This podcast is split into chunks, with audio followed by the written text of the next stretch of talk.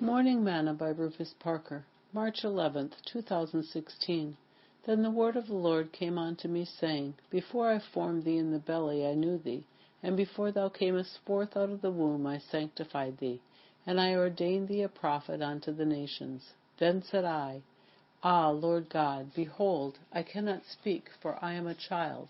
But the Lord said unto me, Say not, I am a child, for thou shalt go to all that I shall send thee. And whatsoever I command thee, thou shalt speak. Be not afraid of their faces, for I am with thee to deliver thee, saith the Lord. Then the Lord put forth his hand, and touched my mouth. And the Lord said unto me, Behold, I have put my words in thy mouth. See, I have this day set thee over the nations, and over the kingdoms, to root out, and to pull down, and to destroy, and to throw down, to build, and to plant. Moreover, the word of the Lord came unto me, saying, Jeremiah, what seest thou? And I said, I see a rod of an almond tree. Then said the Lord unto me, Thou hast well seen, for I will hasten my word to perform it. Jeremiah one, verses four through twelve. Today's morsel. Wouldn't it be wonderful if people who say that they are Christians would do what they say? From the time that the Lord called Jeremiah, he told him that he would perform what he said he would do. He said that he would even hasten his word to perform it. Paul said that God is faithful. If God says that he will do something, he will do it because he cannot lie. He's a God of truth.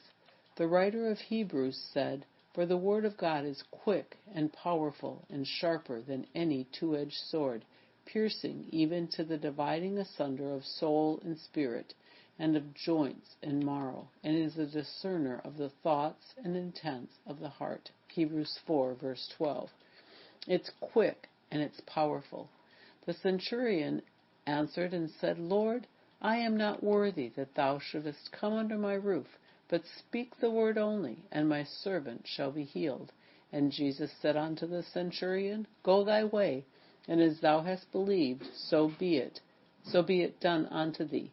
And his servant was healed the selfsame hour. Matthew eight, verse eight and verse thirteen. God's word will not return void, but will accomplish what he sends it to do, and shall prosper wherever he sends it. How about you? Is your word true? Do you do what you say? Sing One Night While on Life's Raging Sea. It looked as if I would suffer defeat. As the blackness of night closed off the light, my heart sank with fear.